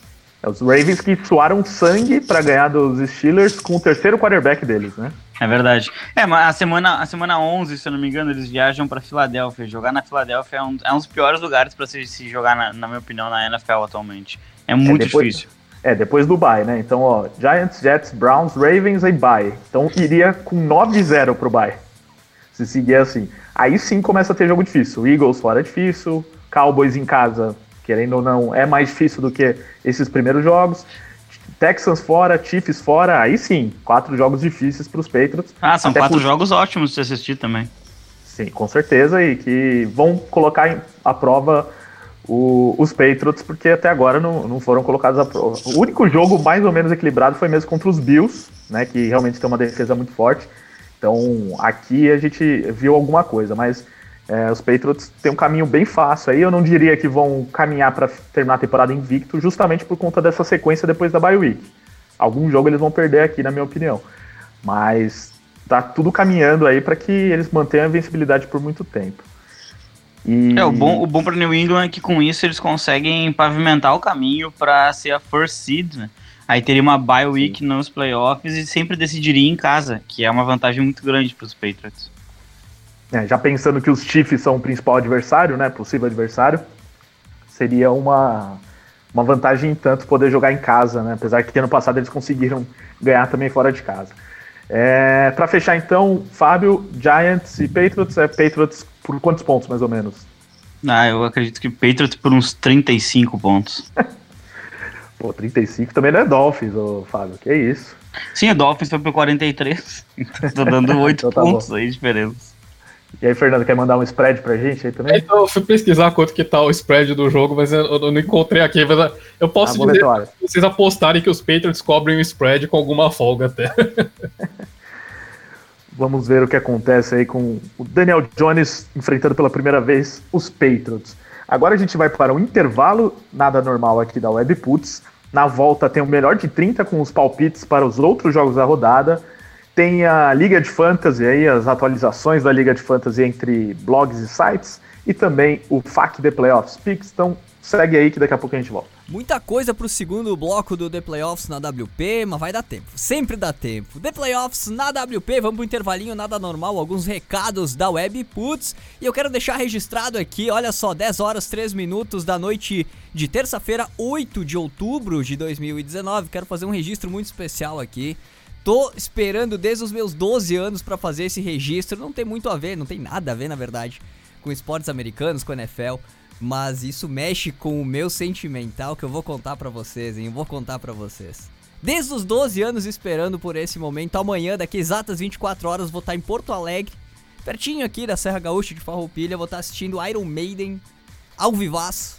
Os caras estão aí, né, girando o Brasil, fazendo vários shows, tocaram Rock in Rio, tocaram uh, em São Paulo, agora eles estão vindo a Porto Alegre fazer um show que eles dizem ser o mais épico, a, a turnê mais épica de toda a história da banda, e realmente ao que a gente vem acompanhando é. Então, ai meu Deus, eu tô emocionado. Valeu pela compreensão. Agora sim, recados da WP, a gente já volta, não sai daí, aproveita, manda tua mensagem, tua pergunta pro segundo bloco, a equipe de Playoffs respondendo o FAQ de Playoffs e também trocar uma ideia aí no melhor de 30. Hashtag The Playoffs na WP no Twitter ou nos grupos de NFL do WhatsApp, né, do The Playoffs. 11 98383 0080. A gente já volta. Programa The Playoffs. Colega? Dá um tempinho no que tu tá fazendo e curte só esse recado. Tu domina um assunto, seja música, esporte, cinema, e quer compartilhar esse conhecimento com todo mundo? Então vem CWP! A gente quer você na nossa equipe Nada Normal para levar ainda mais conteúdos para ainda mais fones de ouvido. Ficou afim? Então entre em contato pelas nossas redes sociais, Rádio Webputs, ou pelo nosso WhatsApp 549-8124-1409 e vamos dominar o mundo. Vem ser diferente, vem CWP. Sabe aquela frase, quem não é visto não é lembrado? Ela vale pro rádio também. Quem não é ouvido não é lembrado. Seja ouvido, seja lembrado. Apresente a sua marca aqui na Webputs e conecte ela com o seu público. Seja um apoiador nada normal. Entre em contato pelas nossas redes sociais ou pelo e-mail rádio@webputs.com.br. Vem ser diferente, vem WP. Rolando The Playoffs na WP. A WP preparou mais uma pra ti que curte as clássicas, aquelas que fizeram a trilha sonora dos anos 2000. Todas as sextas, das 10 da manhã ao meio-dia, Putz Cassete, duas horas com as músicas que marcaram a virada do milênio. Putz Cassete, todas as sextas, a partir das 10 da manhã, só aqui na Web Putz. Ô gurizada, seria massa se tivesse um programa ao vivo que falasse dos eventos da região e das principais notícias da música, né? Putz, seria muito massa. Melhor ainda também se trouxesse dicas pra galera que tá começando e tocasse o som deles. Isso, podia até rolar umas entrevistas especiais com artistas e profissionais da cena também. Tá, peraí. Então vamos fazer um programa de rádio? Programa Gritaria ao vivo. Bate-papo sobre a cena underground, notícias, sorteios, entrevistas, muita música independente e as ações e eventos que movimentam a região. Programa Gritaria. Quintas às nove da noite, horário de Brasília, só aqui na Web Putz. Se liga! Esse programa é uma reprise. The Playoffs na Webputs.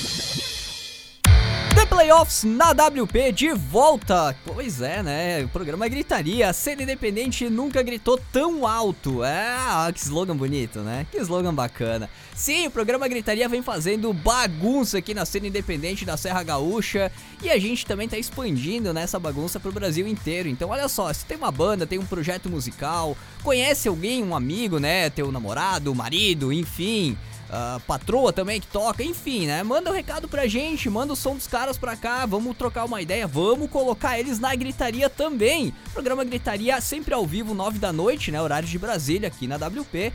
E essa semana, como sempre, carregada de notícias da música, da cena independente, artística, né? Musical, geral aqui, cultural da Serra Gaúcha, dando destaque especial para um evento que o Moinho Club, uma das principais casas de eventos aqui da Serra Gaúcha, né? Uh, tá trazendo para essa quinta-feira à noite. Então, logo depois do programa Gritaria, vai rolar um baita de um show com Egisto Dal Santo. Quem é Egisto Dal Santo?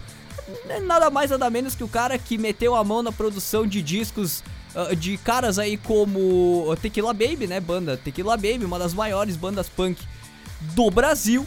Ele também meteu a mão em vários trabalhos do Júpiter Maçã, que é um artista, que é um, um músico, né?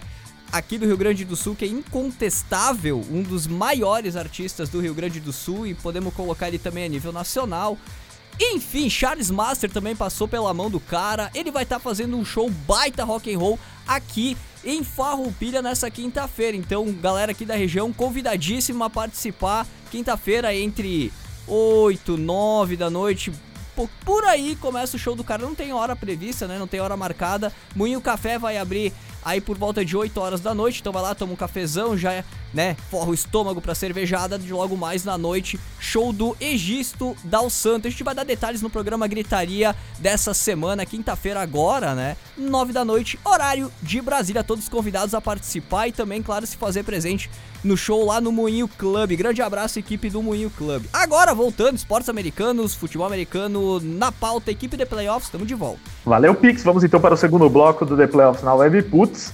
É, primeiro, repassando aqui os resultados da Liga de Fantasy do Brasil, Fantasy Football, né, a liga de sites e blogs da qual o The Playoffs faz parte.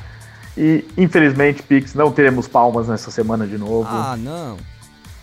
Realmente o Luiz entrou aí numa má fase, o nosso general manager já está sendo cobrado aí pela diretoria. Vemos uma crise ah. aí na equipe de playoffs, será? É, eu, eu já avisei para ele, se não ganhar o próximo jogo, mudanças hum. drásticas podem ocorrer. Então, assim, Fernando, Fábio já começa a se preparar aí que vocês podem entrar como interinos, tá? Na liga. E quem, quem de olho nisso aí, porque o, o Luiz tá decepcionando. Perdemos para o NFL da Zoeira por 188 a 159. Então aí uma derrota Mas ele, ele deu uma, umas desculpas aqui pra gente, ó. A desculpa dele é que ele tá com lesões dos Tyrands no time. Então ele tem o, o Henry e o Injoko na lista de lesionados dele, por isso que ele não tá conseguindo ganhar, porque ele não tem um Tyrande de bom, tá? É uma boa desculpa, Fernando? Ou você acha que é válido. Só não são dois nomes que eu escolheria pro meu time, mas é válido. É. Lesão é sempre um negócio complicado no Fantasy. É, talvez ele tenha errado no draft, né? De ter só esses Tyrands aqui, né? Ou nas trocas que ele fez. Então, Luiz sendo aqui duramente criticado pelas suas escolhas, né? Então são cinco jogos com três vitórias e duas derrotas, por isso o The Playoffs agora está na quinta posição dessa liga. O bom é que ó, o outro time que estava invicto, que é o Esportismo, perdeu na rodada. Então, eu vou até pegar para quem eles perderam aqui, para o outro futebol.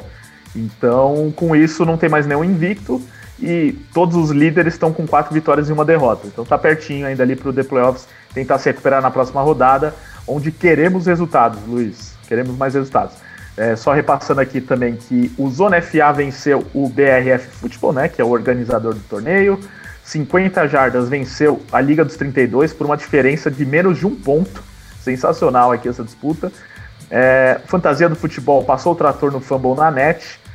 E tem mais um jogo aqui. Tem o NFL de Bolsa perdeu para o quarterback e o 10 Jardas perdeu para o No Flags Brasil. 10 Jardas aqui, que é o único que ainda não venceu nenhum jogo. Pelo amor de Deus, hein? E tem algum invicto aí, Ricardo? É, acabou. O esportismo era o último invicto, perdeu na ah. última rodada. Então não tem mais invictos. E na verdade são dois times com cinco derrotas: o Fumble na net e o 10 Jardas. Os dois perderam cinco jogos na temporada. Então, fica aquela dica para você que nos ouve para que siga o BRFFootball, que é nosso parceiro aí e que organiza essa liga, é um pessoal muito bacana. E siga também o The Playoffs, porque toda semana temos colunas muito legais sobre fantasy. Hoje mesmo saiu a Waiver Wire, né, que é aquela coluna sobre dicas de jogadores que não estão em nenhum time que você pode tentar adicionar no seu. E na quinta-feira sai a coluna do termômetro do fantasy, que são as dicas de jogadores quentes, jogadores frios para você colocar um time titular e tentar a vitória na próxima rodada. Na Liga do The Playoffs eu já tô em segundo, hein? Tô mais uma vez batalhando pelo título, não queria me perfazer não, mas essa é a realidade, né, Fábio? Tem que falar que o meu time é bom, né? E o, o seu time é bom tá? mesmo. O meu tá ótimo. É, na... Estamos 4-1. Então, depois de uma derrota na estreia ali, o grupo acordou e agora estão todos focados por, um, por uma campanha invicta até o final. Você pareceu o Odair Hellman dando entrevista. Sensacional. Então, Pix, coloca aí o melhor de 30, vamos voltar a falar de futebol americano na vida real. Melhor de 30.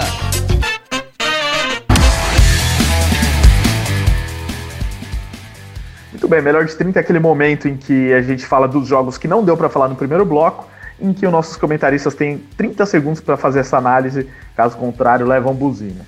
Então, Fernando, quero que você fale sobre Buccaneers e Panthers, jogo que já aconteceu nessa temporada, inclusive, e agora se repete em Londres. É, pois é, o, o jogo que tirou o Cam Newton, ironicamente, acho que acabou dando uma, uma né? na temporada dos Panthers, né? Mas é, os Buccaneers que vêm de uma atuação bem ruim ali contra o New Orleans Saints, principalmente do, do James Winston, e do outro lado, o Carolina Panthers vivendo aí com a, a Kyle Allen Mania, né? Então, e o Christian McCaffrey, obviamente, voando baixo e doutrinando ali. Então acho que o Christian McCaffrey vence mais uma e, é pra felicidade do meu time no Fantasy, a propósito. ah, esse também deve ser o MVP do Fantasy até o momento. É, Fábio, agora eu quero que você fale do principal jogo da rodada, né? Infelizmente não deu para falar no primeiro bloco, mas Miami Dolphins e Washington Redskins. Isso é castigo, né? Meu Deus do céu. O castigo Bom, é pro Kelvin, o Kelvin da nossa equipe que tá escalado para fazer a matéria desse jogo. Isso é, isso é maldade, né? Isso é maldade mesmo, porque isso é o tank ball, né? Os dois times estão tentando ficar com a primeira escolha e estão fazendo de tudo para para conseguir. Então, é possível que, que os times façam, sei lá, touchdown contra, alguma coisa assim, eles vão tentar fazer, sabe? É, é um jogo absolutamente horrível, mas eu acredito ainda que o Redskins ele tenha mais chances de ganhar, porque ele tem um pouco mais de qualidade no seu, no seu elenco e agora veio uma mudança de, de comando, isso deve refletir em campo. É, mudança de comando, mas o quarterback não deve ser o, o Dwayne Haskins, né? Então não adiantou essa mudança aí pro Haskins. Ele nem deveria, na minha opinião, ele nem deveria jogar esse ano. Ele É, tem, ele tem que pela- ficar um tempo no, no banco e depois ele ter um time um pouco mais estruturado para poder se desenvolver. Olha, eu tô achando que essa partida tá com cheiro de que os Dolphins vão ganhar a primeira, viu? Mas vamos no palpite do Fábio por enquanto. Fernando, Jacksonville Jaguars recebe o meu New Orleans Saints, que engrenou com o Ted Bridgewater. É, pois é, o Bridgewater teve o jogo da vida dele, né? Embora ainda, ainda tenha, acho que o Bridgewater está, ele tá sendo favorecido pelo esquema ofensivo muito mais do que pela qualidade dele. Mas, e do outro lado, o Jacksonville Jaguars ali, que no- sofreu um pouquinho com fumbles, acho que a linha ofensiva precisa fazer um trabalho melhor para proteger o Gardner Mitchell. Mas, de uma, de uma forma geral, esse time do Saints está voando e, e eu acho que consegue levar mais uma vitória aí. E o Bridgewater, pelo visto, segue invicto. Pô, quem diria, né? Eu tava feliz se ganhasse umas duas sem o Breeze. Pelo jeito, vai ganhar quatro, cinco, sei lá. Quem dera, tomara. É, Fábio, eu quero que você fale agora de Baltimore Ravens e Cincinnati Bengals. É um confronto divisional interessante para que, que os Ravens eles, eles consigam buscar uma estabilidade na temporada. Depois de um começo extremamente positivo, tiveram uma derrota de 40 pontos para os Browns. E, então, assim, o- os Ravens eles precisam apresentar um- algo um pouco mais consistente, né? Como o Fernando falou mais cedo, a defesa não está jogando no mesmo nível, o Lamar Jackson virou um pouco previsível, então o time precisa encontrar um meio de vencer. E essa é a melhor partida possível para isso, né? Uma vitória bem fácil contra os Bengals. Fernando, outro jogo da rodada aqui, Arizona Cardinals do Kyler Murray contra o Atlanta Falcons, que é, conseguiu tomar aqueles 53 pontos dos Texans.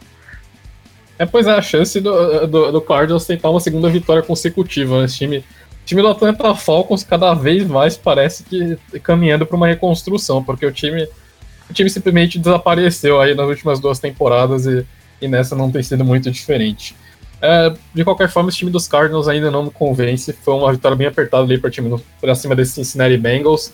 Eu acho que os Falcons conseguem vencer essa partida ali no sufoco. Fábio, o Denver Broncos do Pix, que venceu a primeira, recebe o Tennessee Titans, que dentro de casa não ganha de ninguém e que demitiu o Cairo Santos. Vai jogar agora fora de casa contra os Broncos. É um azar pro Cairão, né? Um azar porque ele acho que foi um pouco, um pouco mais, ah, mais dura a decisão, um pouco mais criteriosa, né? Sobre ele do que em outros kickers da NFL. E jogar em Denver poderia ser uma boa forma dele buscar ah, a confiança de volta.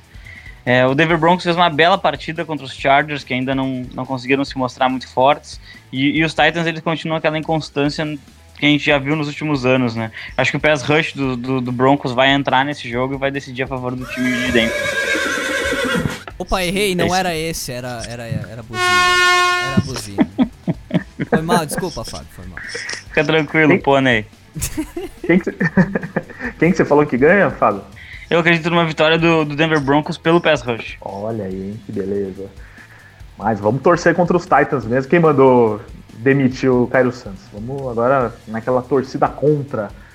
É, Último jogo da rodada que não falamos ainda, Fernando. O New York Jets, com a volta do Sam Darnold, enfrenta o Dallas Cowboys. Os Jets que tem também outras voltas no ataque, talvez tenha o CJ Mosley. Será que veremos um Jets mais forte contra um Dallas Cowboys que não convenceu nas últimas rodadas?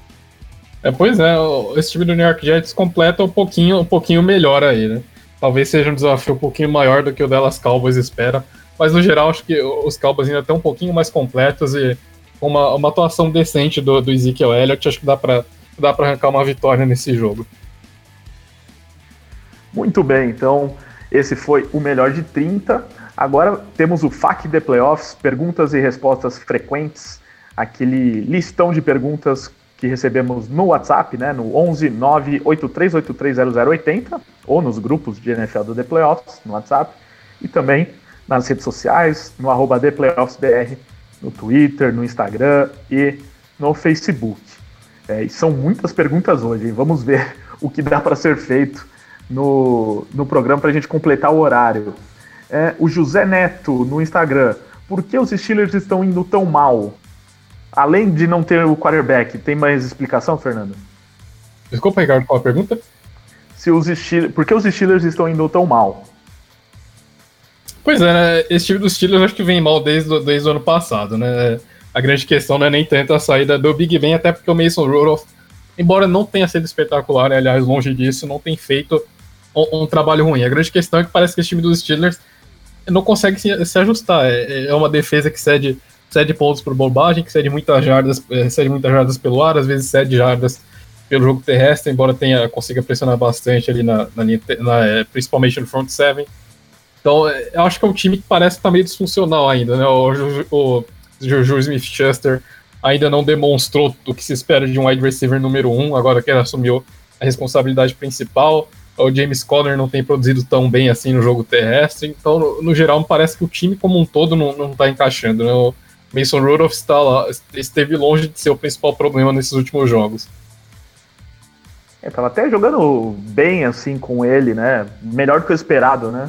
Né? Nesse jogo contra os Ravens, por exemplo, né?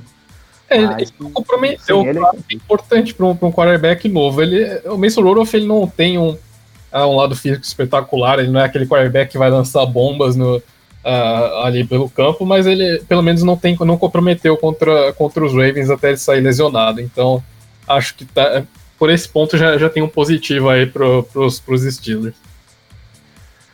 O Paulo Melo, com a, a, primeira vitória na temporada, os Cardinals podem almejar algo além na divisão?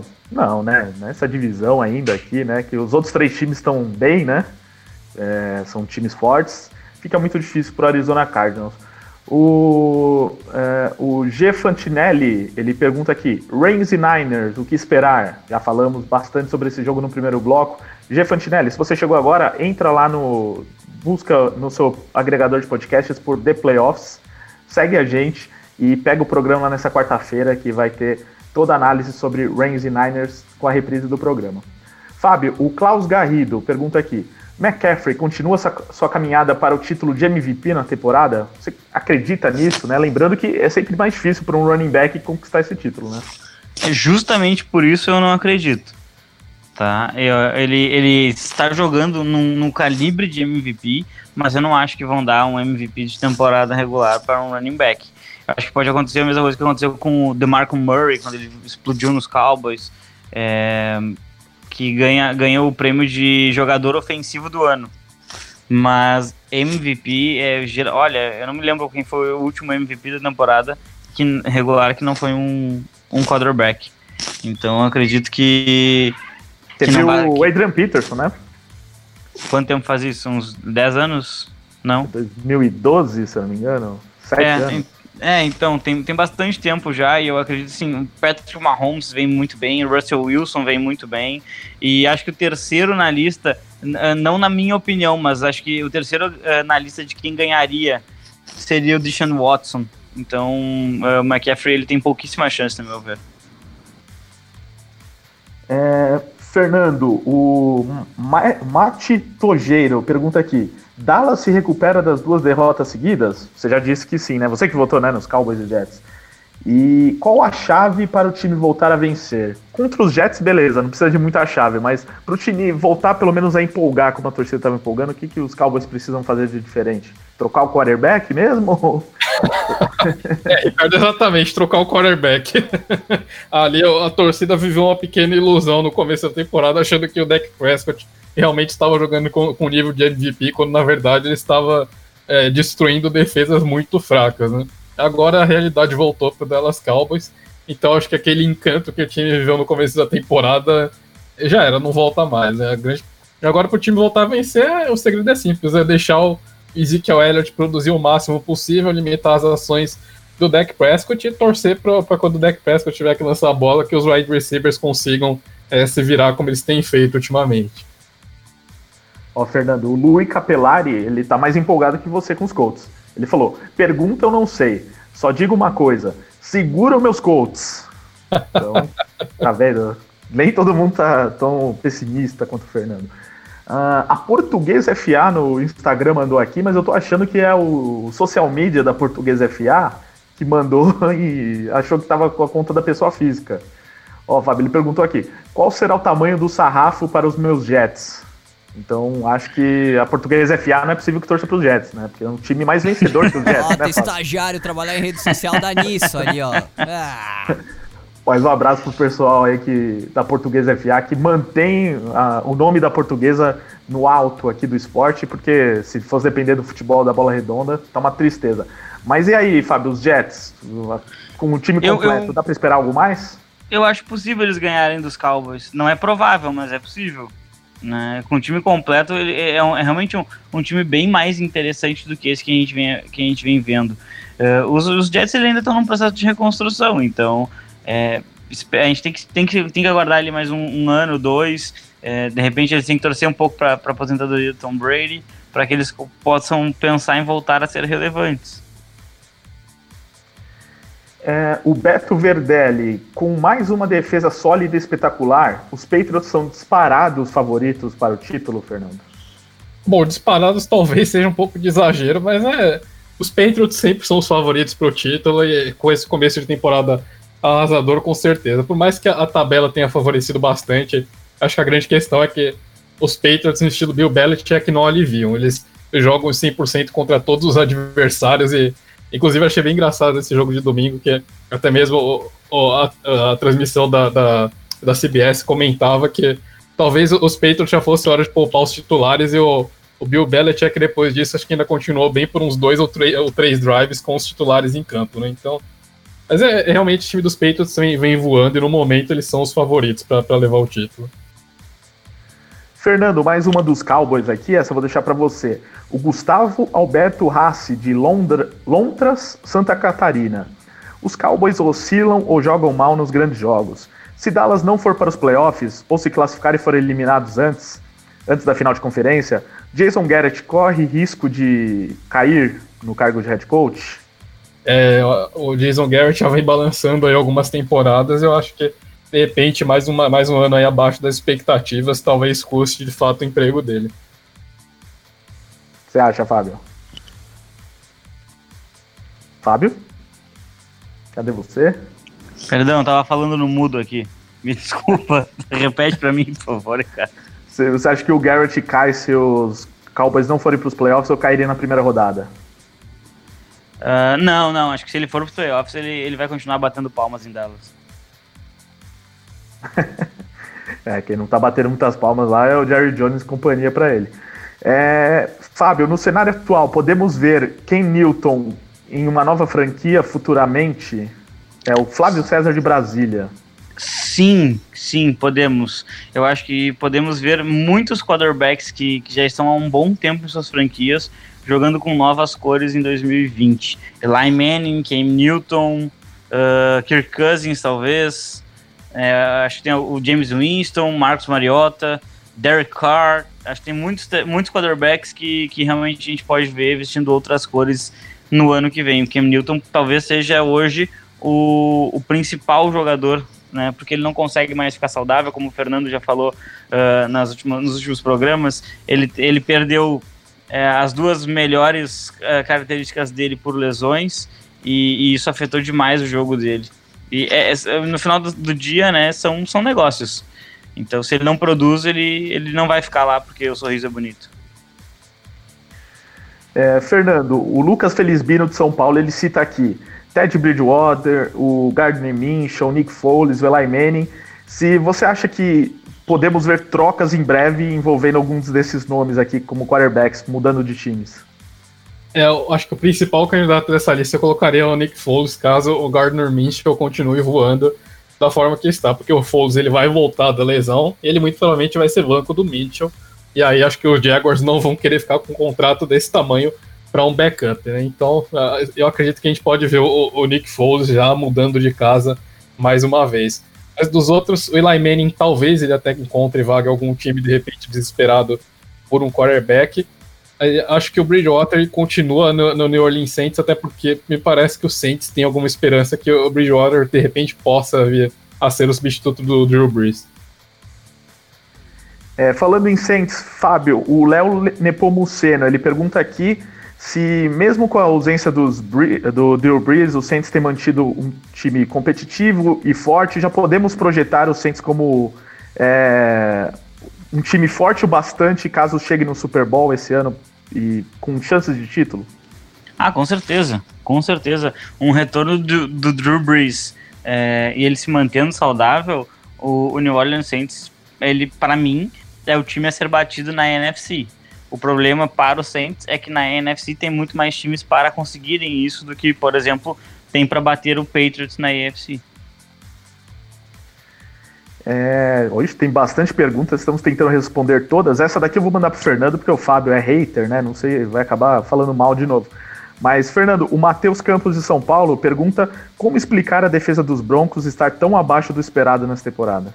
É, pois é, a defesa que simplesmente não consegue forçar turnovers, mas que vem, melhorando nos últimos jogos, né? Acho que talvez tenha sido ali um começo, mais por começo de temporada mesmo, o time ainda se adaptando um pouquinho à chegada do Vic Fangio e tudo.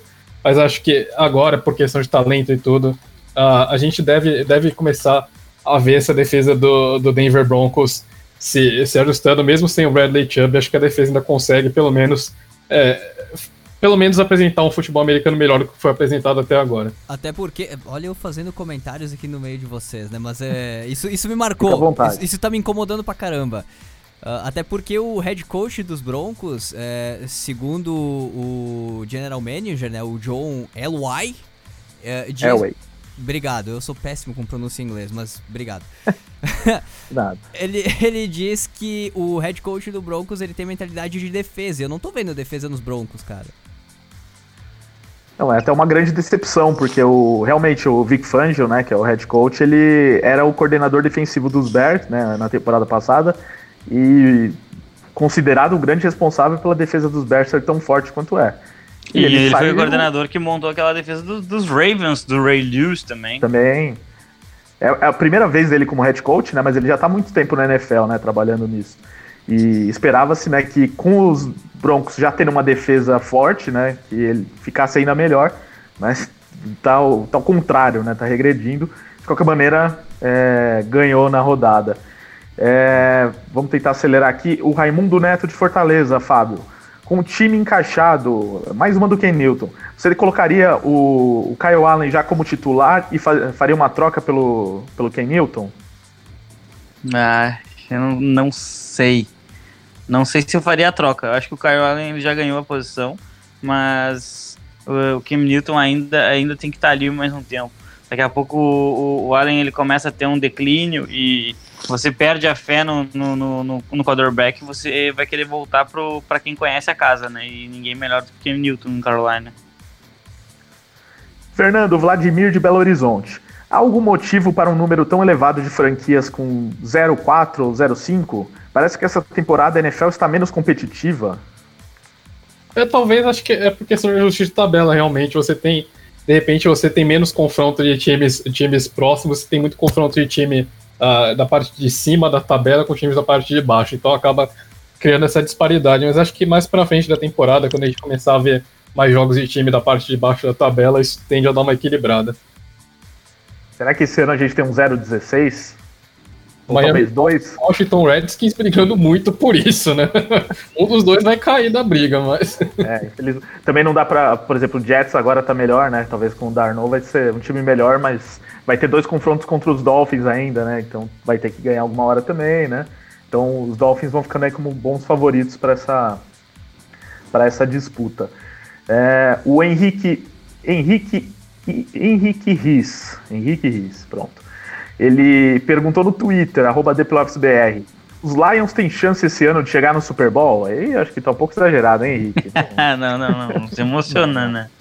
Não, volta, volta pro chão, vamos com calma, Henrique. E tem aqui uma última, na verdade, umas últimas, porque é um programa sem perguntas do Getúlio, não é, não é programa.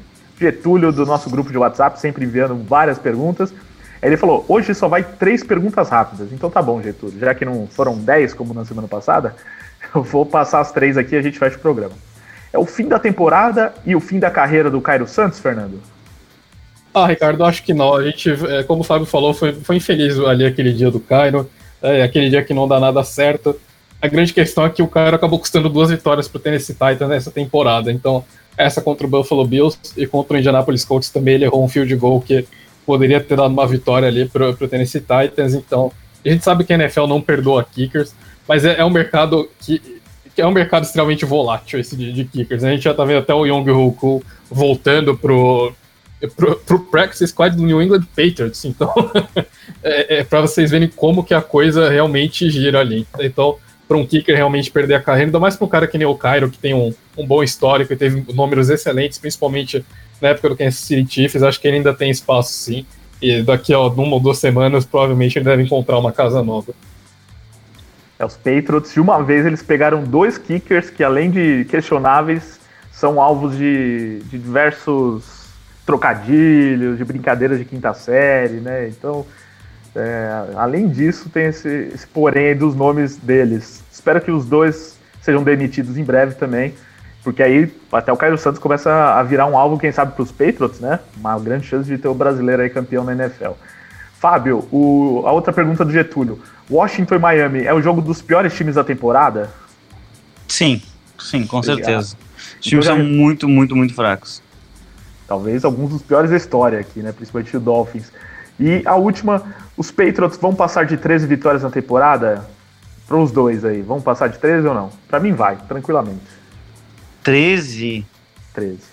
Ah. 13 ou mais. Chega a 13 e passa de 13, vai para 14. É, eu acho, eu acho que, que, os Patriots vão ter, uma, vão ter 13 vitórias. Que jogar com Filadélfia, Dallas, Texans, é, Chiefs. Não, Chiefs é, e Bills de novo. É, olha, são, são cinco jogos. É difícil imaginar o time ganhando esses cinco, essas cinco partidas, então de repente ali perdendo dois. Uh, e jogando com reservas na última, porque eles sempre fazem isso, que eles já ganharam, já, já conquistaram tudo que precisavam, aí pode perder de novo. É, eu tava, aquela hora que a gente tava conversando sobre as tabelas, eu tava, tava olhando a tabela dos Patriots e a minha previsão foi de 14-2 aqui. Eu acho que os Patriots, eles perdem ali, é porque vai ser muito difícil de fato manter esse nível, e eles têm uma sequência bastante complicada, como o Fábio falou, contra Eagles, uh, Cowboys, uh, Houston Texans, Kansas City Chiefs e depois o Buffalo Bills. Então é, é bastante difícil sair com 100% de aproveitamento dentro dessa, dessa sequência. Então acho que com os dois joguinhos ali os Patriots acabam perdendo. Mas é, eu acho que é bem possível aí passar de 13 vitórias, sim. E a, a grande, na última semana pode entrar aí com a, com a turma do Terrão, que vai ser contra o Miami Dolphins. Então essa, essa dá para ganhar tranquilo com os reservas.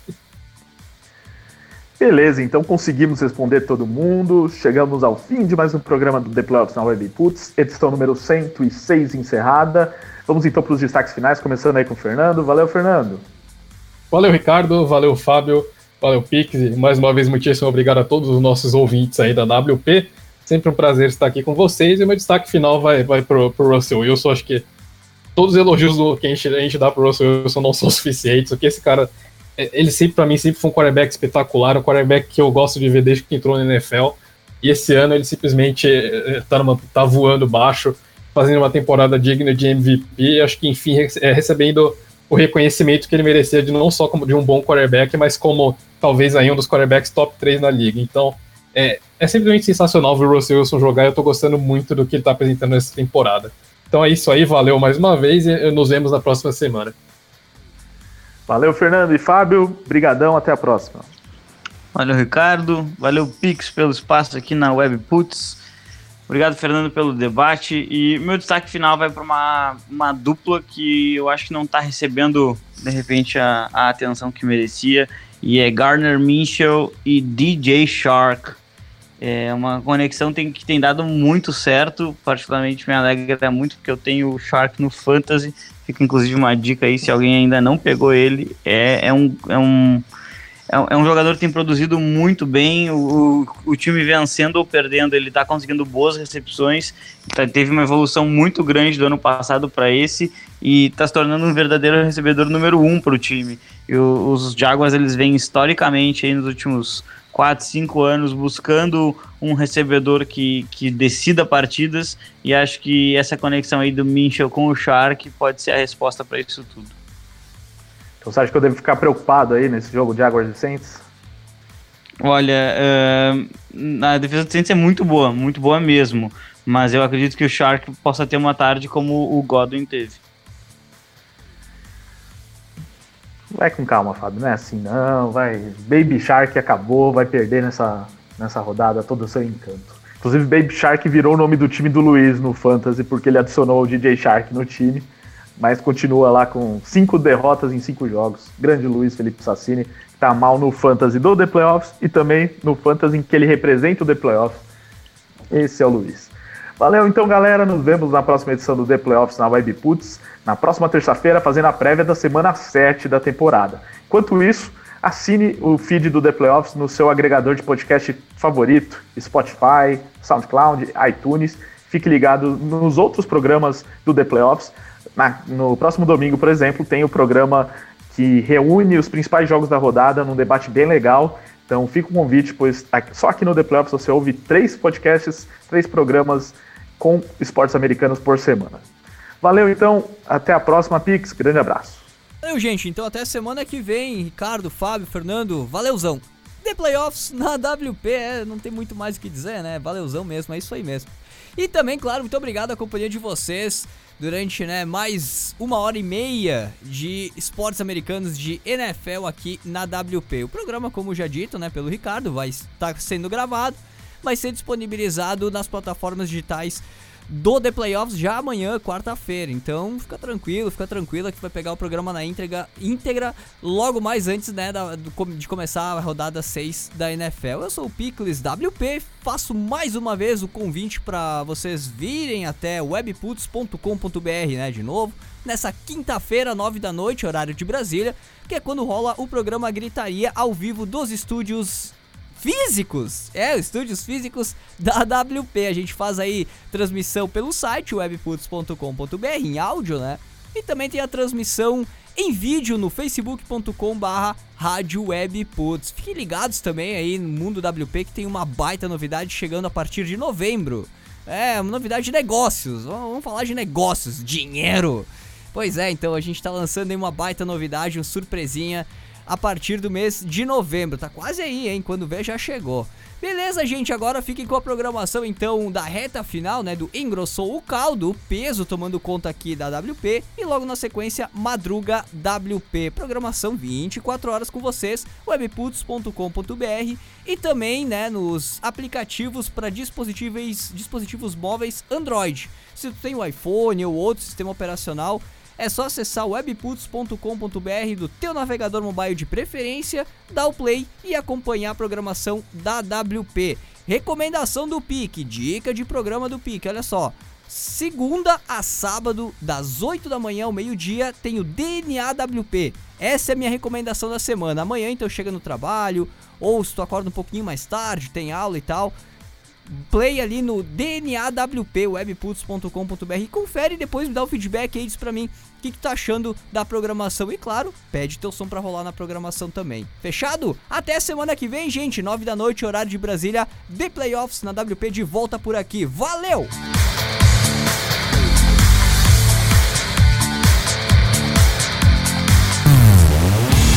The Playoffs, terças às nove da noite, horário de Brasília, só aqui na Web Puts.